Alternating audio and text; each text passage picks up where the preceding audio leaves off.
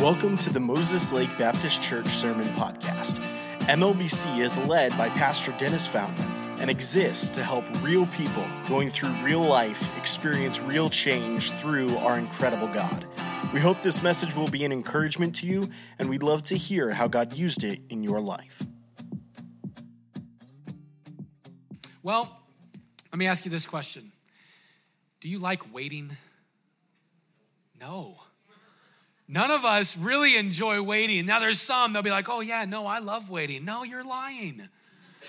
No one likes waiting. We don't like waiting on anything. We live on such an instant society. I mean, you think about it, we have uh, such a society that literally loathes waiting. So we want, as, we want instant everything. Some of you will remember when you had to wait for messages and email and you listen to this.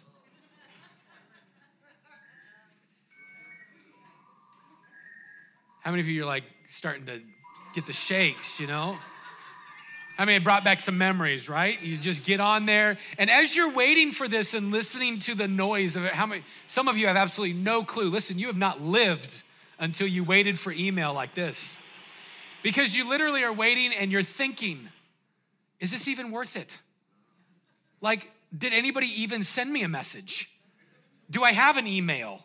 And then you get on there and you're like, I literally just wasted two minutes of my life. That was just a waste. Man, we live in an instant society where now, uh, I don't know if this drives you nuts, but this drives me nuts. I call it the balloon ball of despair. How many of you know what I'm talking about when I say the balloon ball of despair? If you ever get on your computer and you have that little circly thing that just circles around and around and around and around, and you're like, what, what's going on? Am I waiting for a beach volleyball tournament to break out? Like, I don't know. What am I doing? What?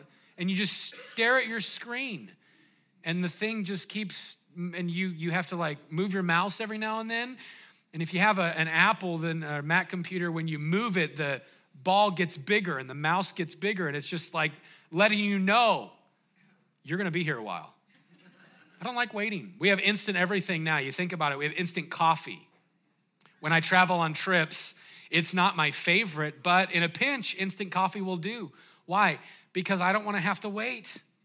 I'm in a hurry. Give me a hot cup, pour some instant coffee in there, shake it up, a little bit of cream, and let's go. Instant coffee, Amazon, shipping, instant. Did you know now there's actually places in major cities where they tell you that you can have your package within an hour? Because of drones and things like that dropping packages off. Isn't that crazy? And we're like, how can that happen faster? Like an hour, seriously? I, want, I wanted that yesterday. Bring it to me. Microwaves, instant meals. Now, if you ever sign up for anything online, this is a big gimmick uh, that you can see across any platform. Get access now, get instant access now. And you see, like, if you purchase, listen, if you purchase this program that will help you lose weight, you will get instant access to 27 other plans that also don't work to help you lose weight. And we live in a society that just doesn't like waiting. If you're like me, the reason I don't like waiting is because I feel like I'm wasting time. I'm like, man, what else could I be doing right now? I don't want to wait for dial up. I don't want to wait for that email. I don't I what else could I be doing? I feel like I'm wasting time. In our series we've been going through the series is titled Hope in Darkness. Because the fact is that every single one of us we all have seasons of life when we feel that we are in a place of darkness feel like you're waiting on God. You feel like maybe you have some prayer requests that haven't been answered. You feel like maybe there's a trial or a situation where you you may feel like I have at times thinking, God, did you forget about me? God, where are you? God, what's going on? And we find ourselves in a place of waiting. And just like physical waiting of just sitting there thinking I'm wasting time, man, sometimes I don't like those spiritual times of waiting because I'm kind of like, God, we're wasting time. But what we're going to see this morning is some thoughts from the Word of God of what you can do. Brian's excited. Oh, never mind. Chloe's excited. Uh, we're going to look this morning at what you can do and what I can do during our seasons of waiting to help us realize that when God says to you and I, hey, be patient, hey, wait, that when God says that, He's not just wasting time. We're going to see some help this morning from Luke chapter 3. So let's stand, take our Bibles. We're going to read the first two verses of Luke 3, and then we'll jump into our message this morning. Luke chapter 3, beginning in verse number 1, the Word of God says this Now, in the 15th year of the reign of Tiberius Caesar, Pontius Pilate being governor of Judea, and Herod being tetrarch or ruler of Galilee, and his brother Philip, tetrarch of Iturea, and of the region of Trachonitis, and Lysanias, the tetrarch of Abilene, Annas and Caiaphas being the high priests.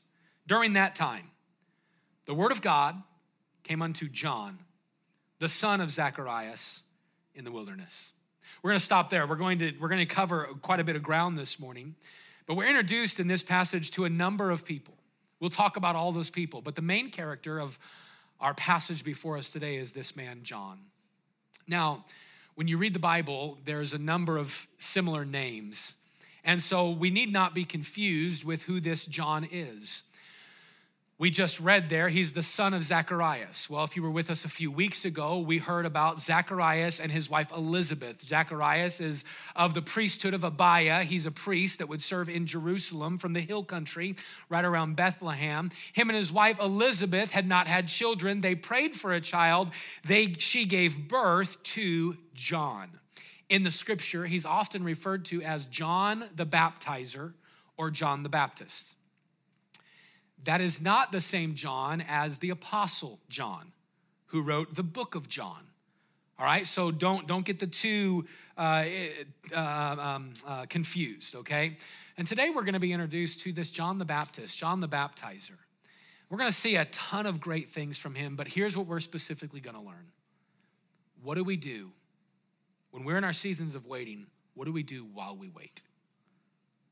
We're going to learn from John what he did and some things that I think will help us as well. So let's pray, ask God to bless our time together with our heads bowed and our eyes closed. Would you take a minute? And just in the quietness of your own heart, would you pray and ask God to speak to you? And you can pray something simple of God, please speak to me today. God, please speak to me today. And then make the commitment God, if you speak to me today, I'm listening to you.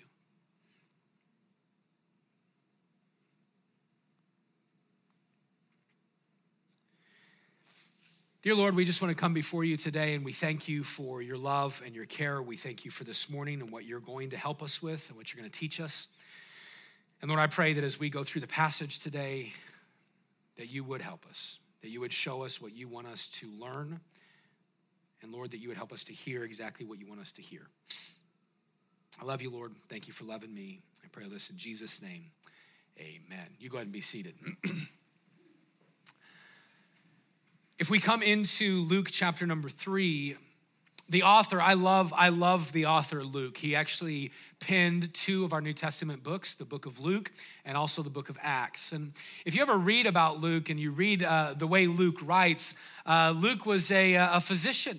Luke was somebody who would know the uh, what we would call a doctor. Luke would be that medical physician, and so uh, Luke had education. And the way Luke writes is incredible to me because Luke does something. He does something that even um, uh, Matthew doesn't really do. When you read the four Gospels, Luke does this.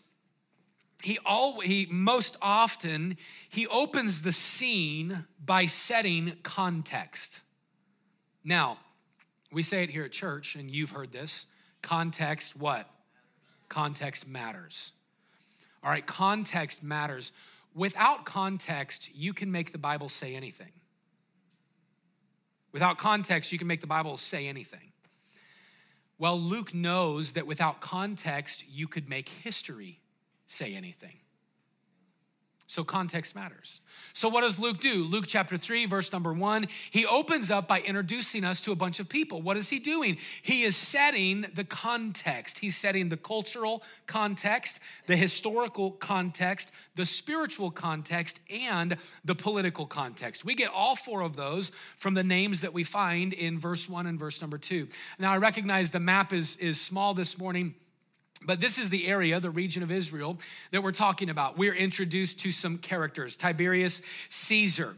The Bible or the, the Word of God says right here in the 15th, reign, 15th year of the reign of Tiberius Caesar. Okay, who is Tiberius Caesar? Well, he's the stepson of Caesar Augustus. Remember when Jesus was born, there was uh, the word that Caesar Augustus was taxing the world. Remember that? Luke chapter number uh, two and verse number one, that the word went out that Caesar Augustus was taxing everybody. Well, this Tiberius Caesar is his son. He began reign. Now, follow me this morning. We're going to do a little history lesson, all right? You still with me? We're going to do a little history lesson. He began his reign in 14 AD. Luke says in his 15th year, of reign. So what would that be? It'd be 28, 29 AD. It's about the time, 15 years in. Okay, so he's ruling. Now, here's some things history tells us about Caesar, and, and you gotta, gotta catch all these, or else the message you'll be kind of like, all right, where are we going with this? Here's some things we know about Tiberius Caesar. He was a very harsh ruler and a very, very um, uh, uh, uh, suspicious, uh, he had a lot of suspicions about everybody. He was one that if I went to him and I said, Hey, Tiberius Caesar, listen, I heard that Drew, Drew is disloyal to you. He wouldn't ask Drew any questions. He would just find Drew and he'd kill him. That's what he would do. He didn't ask questions. He didn't care what the rumor came from. He didn't care if it was true. If you lied about even his own family, Tiberius Caesar was a ruthless man. He hated, he hated the fact that anybody could uh, uh, um, potentially take away his authority. He tried to subjugate everybody around him, the Jews included. Okay, well, then we're introduced to another character, Pontius Pilate. Who's Pontius Pilate? Well, you recognize him because in the trial of Jesus, again, we're reading historically, so we can look back and we can see during the trial of Jesus Christ, Pontius Pilate was, was ruling in the area. Well, he was ruling in the, the, the Jerusalem area, he was ruling in that Judea area and Idumea area. That would be where Pontius Pilate ruled. Pontius Pilate was a great military mind for the Romans. But Pontius Pilate, he was a very prideful man and he was a very selfish man. Pontius Pilate did everything that was good for him, not the people. He hated the Jews. He was very involved in pagan worship. He hated the leadership of the Jews. He didn't want anything to do with them. He honestly, Pontius Pilate is one that if the Jews would have left the area completely, he would have been happy. Okay, then we're introduced to Herod the Tetrarch. Now, Herod the Tetrarch, he is the son of Herod the Great.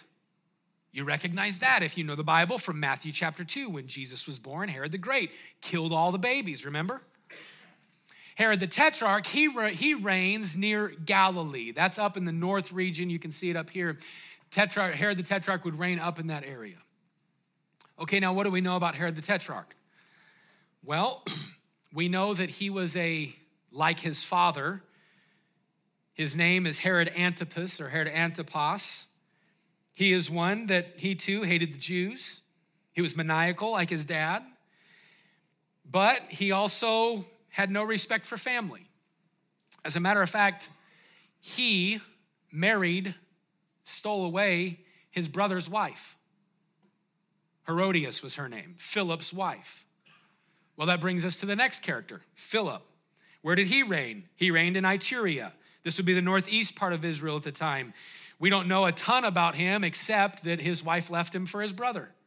That's a bummer. I think it's a bummer. I have a brother, but that'd be a bummer. We read about Lysanias. Don't know much about him except that he too hated, most likely hated the Jews, and he reigned in an area not far from Damascus. So those are the political leaders. Okay, now verse number two tells us about Annas and Caiaphas. Are you still with me? We're still, we're, we're still doing the history lesson. The introduction is the longest part of the message today. We might be here till 12, but we'll be all right. I'm kidding. Uh, who do we read about? We read about Annas and Caiaphas. All right, who's Annas and Caiaphas? Well, they're the high priests. Okay, now, now if you think back to history, and those of you maybe that have been in church, and if you don't, you think about religion, you think, wait, how do you have two high priests? Okay, Annas was the high priest that the Jews recognized as the high priest. But His, history shows us that Annas did something that really ticked the Romans off. And so the Romans, they said, Annas, you are no longer a high priest that we recognize. We're going to make your son in law Caiaphas. We're going to make him high priest. So now you have a high priest that the Romans recognize and a high priest that the Jews recognized. The Romans went to Caiaphas basically to control the Jews. He was kind of uh, what many scholars say, he was the puppet priest. he didn't really have much to say. The Jews didn't really care about him. But since the Romans said he was the high priest, then they had to listen to him. So you have Annas and Caiaphas. Okay, now, what does all that mean for us today? Now, here's what I'll tell you if you're not careful, if you're like me, when you read over names in the Bible, you just kind of pass right by them. Next, week mes- next week's message, it's all names. Some of you are like, well, chalk it up. Next week's vacation week. No, listen, don't just read over names. Names teach us and tell us so much. Here's what we can know political leaders that hate the Jews that are selfish, that are proud. In a culture that openly rebels against anything that God has to say, led by religious leaders that are in it for their own personal gain, that are puppets, that aren't standing up and saying, Here's a message from God. Let me ask you a question. Would you define that as a dark season? I would. Politically, culturally, economically, spiritually. What is Luke doing for us? Luke is setting up the, the backdrop, if you will, for the narrative that unfolds before us today. What is he doing? He's saying, hey, it was a bummer of a time. Man, we had political leaders that hated the Jews, that didn't care about Messiah. We had religious leaders that didn't care that Messiah was coming. We had all of this taking place. It was a bummer of a time. And then we're introduced to this character, John. Now, here's what I want to do. Before I give you today, we're just going to go through four things that John did during his time of waiting that we too can learn some lessons from. We're going to learn from his message, we're going to learn from his life, but before we do that, I want us simply to look at the overview of John chapter 2, or, or, excuse me, Luke chapter 3, verse 1 down through verse number 22.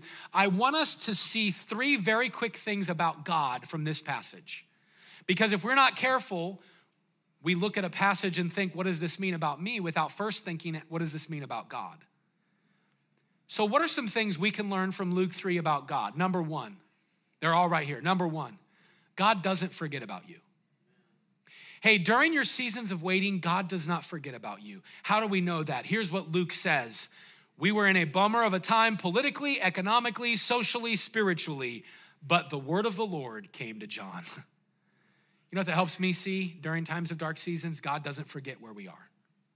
Number two, God, He pursues, He chases, He follows after you and I in love, even when people resist Him. This was a time when people weren't searching really for God. There, there, was, a, there was a few, and there were some that were, and we know that from uh, the, the stories that we've heard the last few weeks from others like Zacharias and Elizabeth and Mary and Joseph, and we know all of that. But here's the truth that, well, I'll ask you what I asked my kids yesterday. We were talking about something else, and I said, if someone, if you tried to give someone a hug and they kept pushing you away, would you keep trying to give them a hug? And Dennis, he's our oldest, he doesn't like hugging anyway. So he was like, Well, I wouldn't have given him a hug in the first place. I was like, All right, play the game with me. And they, they all three were like, No, I wouldn't keep giving that person a hug. If they were stiff arming me, I would not keep giving them a hug. Do you know what God does to people who keep stiff arming him? God keeps says, He keeps saying, Hey, I'm here. Hey, come to me. And you and I, at times in our life, don't we go, No, God, no, God, no. Don't we do that? And yet God says, Hey, I'm to keep pursuing you. He pursues in love even when people reject him or resist him. Number three, here's this, and don't miss it God works even when we can't see it. Think about this. All these people during this time wondering, where is God?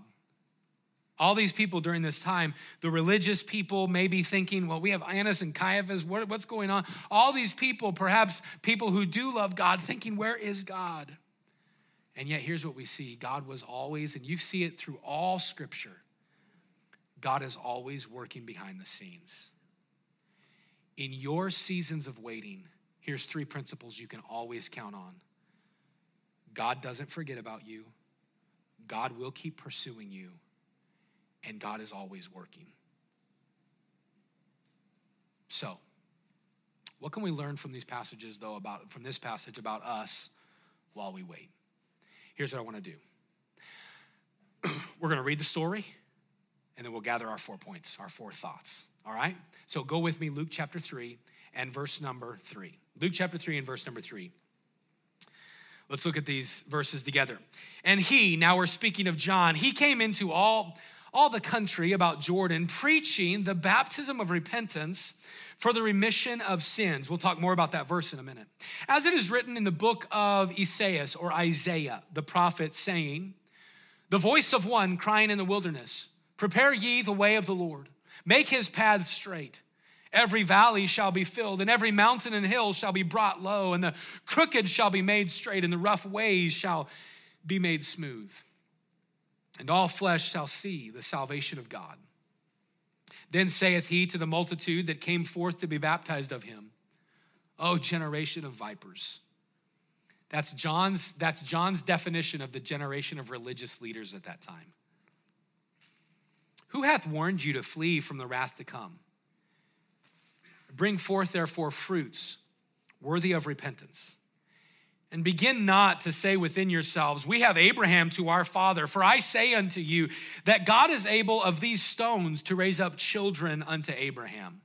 And now also is the axe, the axe is laid under the root of the trees.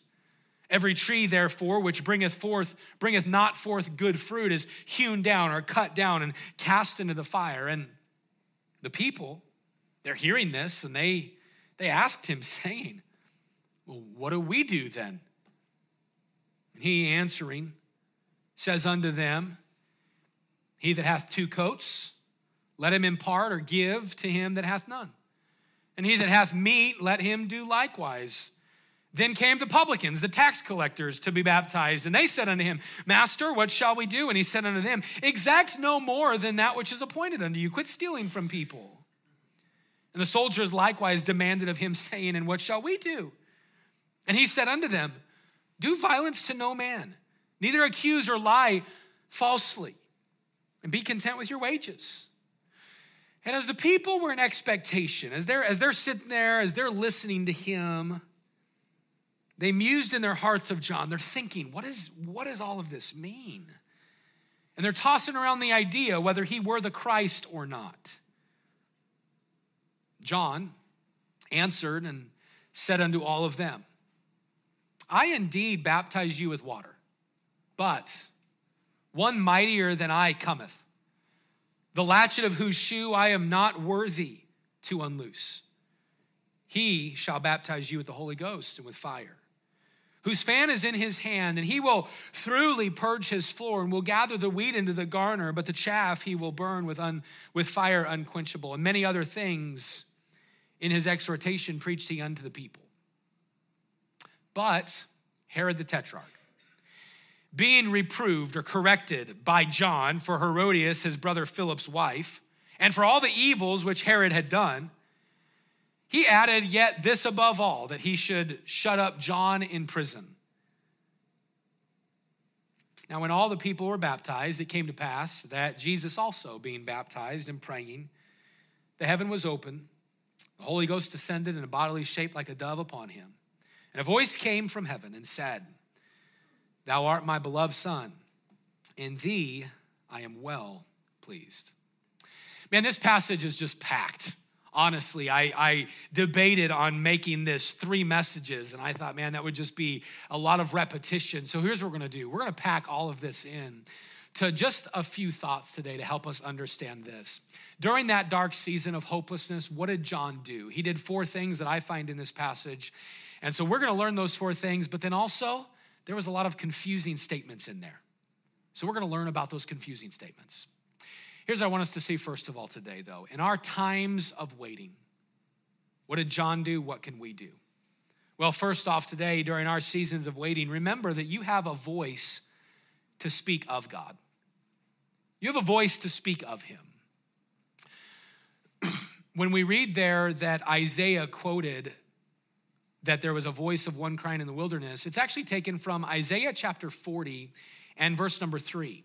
It's a prophecy given that before Messiah comes, there will be a forerunner or a front runner or a messenger that will come and that will cry forth, The king is coming, Messiah is coming.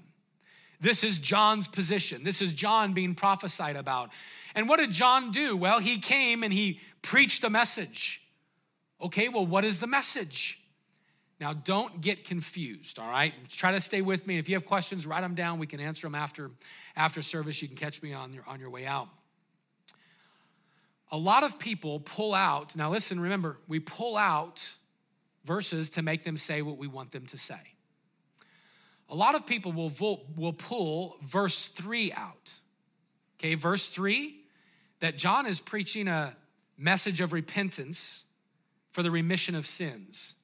But they read in there that it says, he came into all the country of Jordan preaching the baptism of repentance for the remission of sins. And they say, oh, see, right there, you have to get baptized to go to heaven. Okay. How many of you, you don't have to raise your hand, but you've heard that before. You just, a lot of us, a lot of us have heard that. Okay, is John preaching that? Is John saying, okay, you got to get baptized to go to heaven? Quick answer no. John's not preaching that. John is preaching repentance, he's preaching turning to God. okay, Pastor, if he's preaching turning to God, then what does baptism have to do with it? Okay, we're gonna come back to that. We're gonna talk about baptism in a minute. So we'll talk about what John is saying in a minute. Right now, I wanna talk about what John is not saying.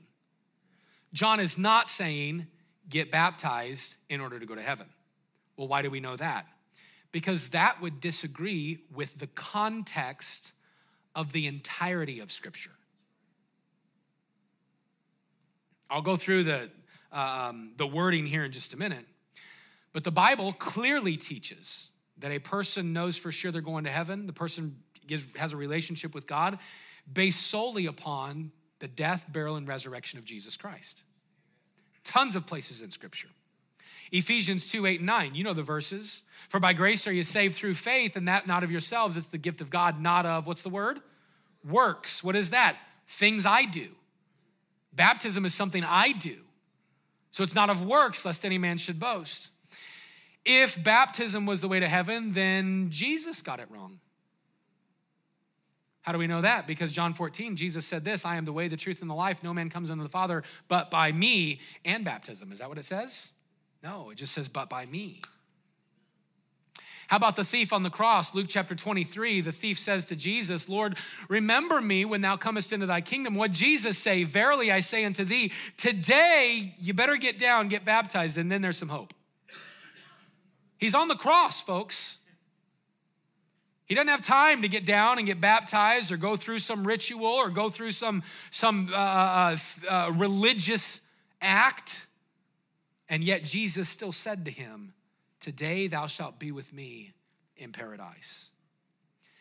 Now, I'm just gonna, and again, I don't know everybody in here. I don't know your background. I'm not trying to step on toes or say, well, the church that you grew up in, the top baptism was salvation. I'm not trying to say anything against them. I'm just trying to simply say what the Bible, what I believe it teaches in context.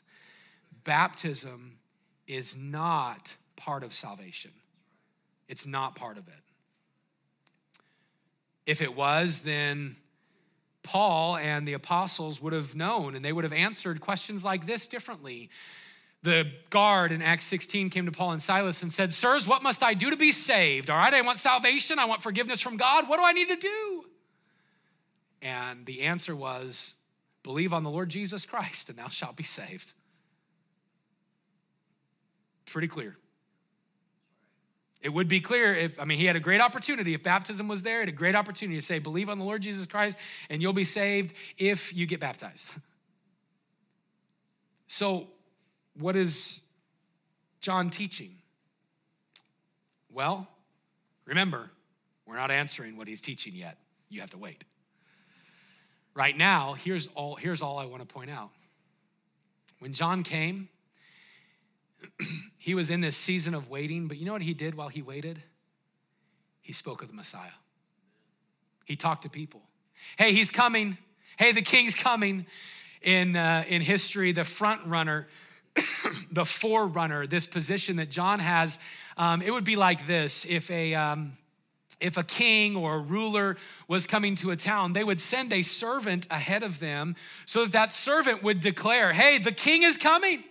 Hey, the ruler's coming. And so they would go, if it were nowadays, they would come to Moses Lake and go to City Hall, and then uh, they would post it on all the social media outlets, you know, Facebook, all the uh, Downtown Moses Lake Association, all of them would post, hey, the messenger came, the, the ruler is coming. And man, we would have someone going out and maybe getting those, one of those uh, trucks and putting big billboards on the side and big speakers above it saying, hey, the, the king is coming. Hey, the, the ruler is coming. What are they saying? The front runner is saying something important is about to take place because the important one is almost here. This was what John was doing for the Messiah. Now remember, oh, wait, this is, we can't just breeze over this. You and I, we are looking back at this. We have full picture. They didn't. Do you know who knew about Jesus at this point? His family and maybe a few close friends. Like we're thinking, I mean, they didn't know the Messiah? No. The announcement came to some shepherds 29 years earlier. Jesus would be 29, 30 years old at this time. So all the people are thinking, what is John talking about? And John is saying this to them hey, the Messiah is almost here. What was John doing? John was using his voice to speak of the Lord. And here's the simple thought today every believer should use their voice to speak of God. If you know Christ, if you know Jesus is in your life, hey, every single day you have opportunity to speak about him. Hey, the Messiah is coming.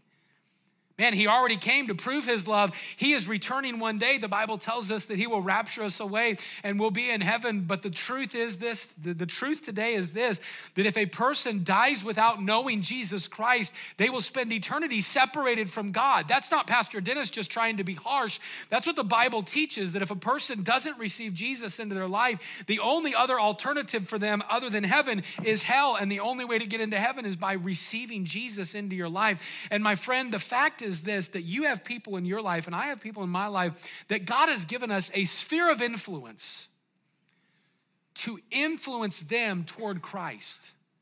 During your seasons of waiting, you could use your voice to speak of Him.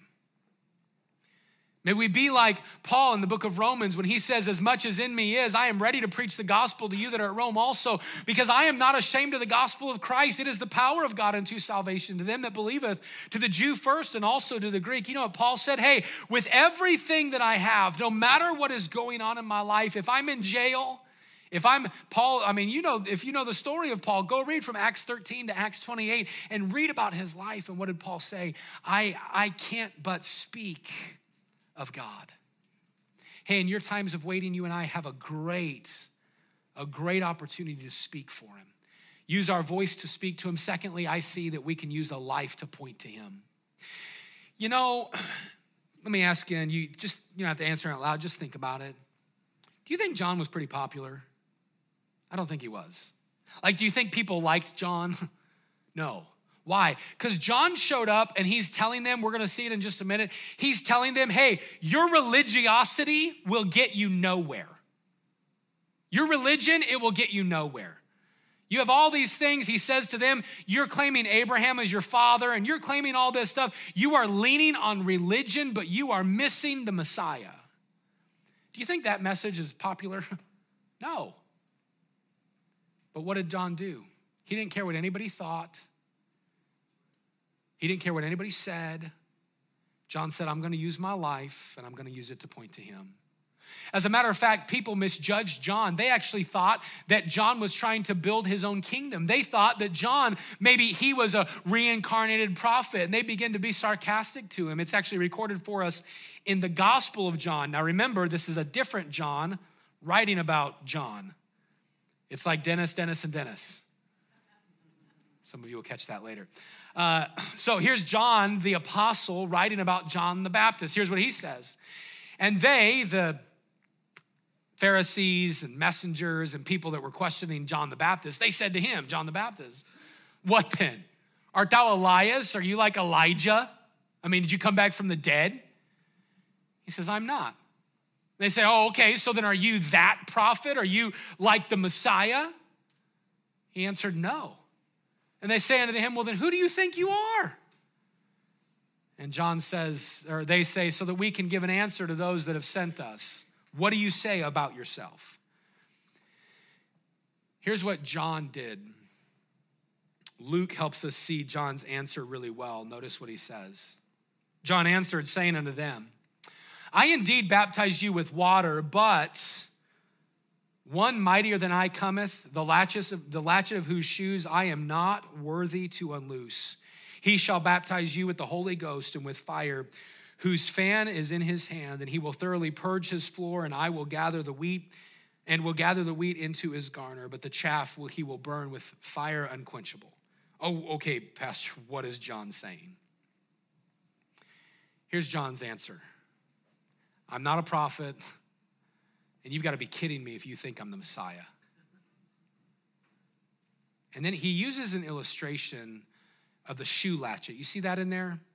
In that, um, in that culture, typically, okay, typically, not every time, but typically, in all gatherings, there would be three types of people. Okay, there would be a teacher or a politician, some sort of a leader. There would be the commoners, that would be the, the, uh, the school, the, the students of the school, or the citizens of the area that would be listening. And then that third level would be the slaves. Now, the slaves, they did, they, they did what no one else wanted, wanted to do. Like latching shoes and unlatching shoes. Feet were seen as dirty. Remember, you're wearing sandals all the time? I don't like feet anyway. Like. Like my kids come down and sit next to me and put their feet by me, and I'm like, oh, I don't want your feet near me. Get them away from me. I can't imagine then them sitting down and you know what a servant would have to do? An owner would, a master or a teacher would sit down and they'd simply have to hold their foot out. The lowest, listen, the lowest servant in whatever that uh, um, atmosphere was, whether it was a home or a church or a, a synagogue or a school, the lowest servant, you know what their job was? Take the latchets, take undo their shoes, and wash their feet. Here's what John says about himself I'm not the Messiah, I'm not a prophet. He says, I'm, I'm so low in this, I'm not even worthy to tie his shoe. Why is this significant? Because John was saying, I have nothing to offer, but I'm going to use my life to just point to him. He would say it this way, recorded for us in John chapter 3, verse number 30 He must increase, but I must decrease. Hey, in your times of waiting, do you know what you and I can do? We can point to Him. He was using his life to point to God. And I would ask you this morning, looking into your life, if we were to look at all of the avenues of your influence, who is your life pointing to? Is it pointing to you? Are you building a kingdom for you? Are you trying to build up your pride and build up your uh, future? Or do you desire to use your life for him? Because John, he said, Hey, I'm waiting. I'm going to speak for him. John said, Hey, I'm waiting. I'm going to use my life to point to him. Thirdly, today, John preached a message that says, While you're waiting, Remember to have a love to live for Him. Now, we do not have the time to do it, but I want to encourage you to, you can go and research this. If you want my notes, I'll email them to you. From verse number eight down to verse number 15. John lists out a bunch of things in a conversation, or, or, Luke does, lists out a conversation that John had with people. It starts with verse number eight that says, Look at verse 8, Luke chapter 3 and verse 8. He says, Bring forth, therefore, fruits worthy of repentance. Now remember, his message, Luke 3 3, he came and spake in, or came into all the country about Jordan, preaching the baptism of repentance for the remission of sins. What is John talking about? Okay, In their culture, uh, Jewish culture specifically, we know that that's who John would have been speaking specifically to, although there are Romans that are addressed in this, the message was written to them. In Jewish culture, if you were to go to, uh, to the temple, you would go through a ritualistic baptism. In order to go into the temple, it was actually instituted you can see it um, exodus chapter number 29 and uh, other passages that if you were to go into the temple you need to be baptized before you go into the temple. Well why? It's to show everybody that you are that you are clean. It was just kind of a symbolic picture. It was supposed to be that you are showing everybody that you're a follower of god by showing outward of an inward decision. So I'm following God in my heart, and so I'm going to get baptized outwardly so people know it. Someone coined this phrase years ago, and we, we still use it here. The Bible teaches that baptism is simply an outward expression of an inward decision. All right, I'm preaching right now without my wedding ring on because my ring's too loose and it flies off when I preach. But uh, I, I don't have my wedding ring on. Does that mean I'm not married to Hannah? No, I'm married to Hannah still. My wedding ring, what is it, it's just a picture of it. That's what baptism is for the believer. Now, knowing that, here's what John preaches to the people bring forth fruit worthy of repentance. What does that mean? And then he goes through verse 8 down through verse number, 10, verse number uh, uh, 14, preaching some things. Here's what he says to them. And you'll remember it as I'm quoting it a little bit. He says, You say that you have Abraham as your father. What was he saying? Hey, you are leaning on your religion and your family heritage. But God can raise up descendants unto Abraham from the stones, from the rocks. Like your heritage is nothing. Why? Because they were doing this, and we have people today that do this. I'm going to heaven because my family believes in God. Here's what John, here's what John's preaching to them. Hey, you need to make it personal. And so then they ask the question. The publicans say, Well, what do we do? And John says to them, Love people. You abuse people. You misuse people. Love people. The Roman soldiers say, Well, what do we do? And John says, Love people. Man, quit living for you. Quit skimming off the top. Quit lying about people. Quit complaining about your, about your, uh, your wages. What, is, what does all of this mean? What is he doing? Don't miss it. John is preaching this. If you believed in God, there's going to be love on the inside that flows out. There's going to be love on the inside that's identified on the outside. Think about it this way. If I, like, those of you that are parents or siblings or you've had parents. What if what if you only what if you were only a husband because you said I do? Like that's it. So Hannah's like, "Hey honey, let's go out for dinner." And I'm like, "Well, pfft, because I said I do, I guess we will." She's like, "Well, you know, hey, could we go on vacation?" Since I'm the husband, I guess that's part of my responsibility. My daughter Lena, she has her permit. She's getting her license soon, going through driver's ed. I'm teaching her how to drive. What if she's like, hey, dad, could you teach me to drive? And I was like, oh. because I'm dad, I guess I will. Hey, listen, motive matters. Why should I go out with my wife? I shouldn't go out with my wife because I said I do. I should go out with my wife because I love her. I want to spend time with her. Why should I invest in my kids and teach them how to drive and do things? Why should I do that? Not because I simply fulfill the role of dad, but because I love them. Because the fact is this that in life, motive matters and our action should always flow out of the right motive. If your motive is responsibility, well, this is my responsibility. Hey, responsibility always gets old, it fades away. If your motive is expectations, well, I'm expected to do this. Hey, people often don't expect you to do some things, and when that expectations, when those expectations aren't met, less expectations are required. If it's done for return and what you can get out of something, return doesn't always happen. If it's done for acknowledgement, acknowledgement is often missed. And so let me say it this way today a love to live for Him says, God, anything I do for you, I'm going to do because I love you. Anything.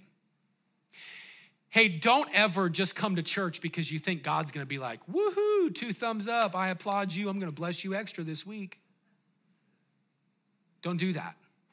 You might as well just go, go fishing, go to the golf course. I, I mean it, I'm serious. Some of you are like, yeah, pastor's giving me an excuse. No. No, I'm saying let your motive be love. I wanna come to church. Why? Because I love God. Man, I wanna, I wanna get up tomorrow and read scripture. Why? Because I love God. I want to participate in church and sing to him. Why? Because I love him. I want to participate in church and listen. And, and even if, Pastor, you know, even if the message isn't knock it out of the park, man, I'm still going to open my eyes and ask God to help me hear something from Him. Why? Because I love Him. Love is the only lasting motive. And here's a principle that I believe is all throughout the Word of God that John was trying to help them understand. The fact that when, repent, when repentance takes place, there is a new love that will impact the entire life. Hey, life changes when Jesus is truly on the throne. Why? Because love changes. Hey, have you let the love of Jesus Christ really impact you? When's the last time you thought about how much he loved you? When's the last time you humbled your heart to recognize we are simply slaves, that we aren't even worthy to loose his shoe? The fact is, the only real and lasting motive in any relationship is love. And so today I want to close with one last thought that in our seasons of waiting, we can speak for him, we can point to him, we can love him so that we live for him. But lastly, today, we need to remember in our seasons of waiting, we have an opportunity to honor him. I really can't get into the whole thing, we're out of time. So I'll say this. Go read Matthew 3, verse 13 to 17, and Matthew records for us this exchange. In Luke 3, okay, follow me. In Luke 3, Luke writes, and he says towards verse um, 18, 19, and 20, that Herod throws John the Baptist in prison. Do you remember reading that? Herod throws John the Baptist in prison because John was preaching. Herod and Herodias, Herodias used to be married to Philip, he's like, hey, that's wrong. You shouldn't be doing that. And Herod was a wicked man, and John was preaching against that sin, so he threw him in prison. But what Luke does in verse 21 and 22 is he takes Jesus and he, it's kind of like an afterthought. Oh, by the way. And the oh, by the way is this oh, by the way. When I was when, when John the Baptist was baptizing, Jesus got baptized by him. Now the question comes why did Jesus get baptized? Okay, we can't get into all of it, but I'll give you very quick three things, three reasons Jesus got baptized. Number one, Jesus got baptized to fulfill the law. Okay, you go back to Exodus chapter 29, verse number uh, six, I think it is, or maybe verse number eight and it's talking about the priest being baptized. It's talking about uh, the, the law being fulfilled. You can go to the other places in Scripture in the, in the book of Matthew where Jesus came and he said, I didn't come to get away, uh, do away with the law. I came to fulfill the law. Jesus getting baptized was part of that fulfillment. Number two, Jesus got baptized to identify with a future thing that would happen his death, burial, and resurrection. Paul writes about that in the book of Romans. Number three, Jesus got baptized to help John see that he was the Messiah. John actually says that when he saw the dove ascending upon Christ and heard the voice, that he was like, I know that's him because God told me. The person I baptize, when this happens, that's the Messiah. Jesus did not get baptized because there was sins that needed to be forgiven just like you and I do not get baptized because there's something special about the water. If that water forgave sins, I would never get in that water. You want to know why? Because that means everybody as I baptized, their, their sin is in that water. That's not what it's saying. So Jesus got baptized to identify, to fulfill the law, and all of that. But before Jesus got baptized, he and John, well, John argued with him. Matthew 3. Jesus shows up and is like, hey, John, baptize me. And John's like, yeah, right.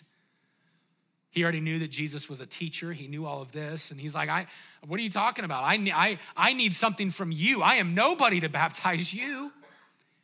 And Jesus says to him, Listen, you, you don't understand it now, but I need you to baptize me. And here's what John does John takes the opportunity to honor the word of God even though he didn't understand it. There may be times in your life when you don't understand exactly what's going on, but you can still take the opportunity to honor God. You see, God has given us His word. And there's something, you know what? Let's just be honest. There's some things in the Bible sometimes that doesn't make sense. Like love your neighbor as yourself and love your enemy. That doesn't make sense.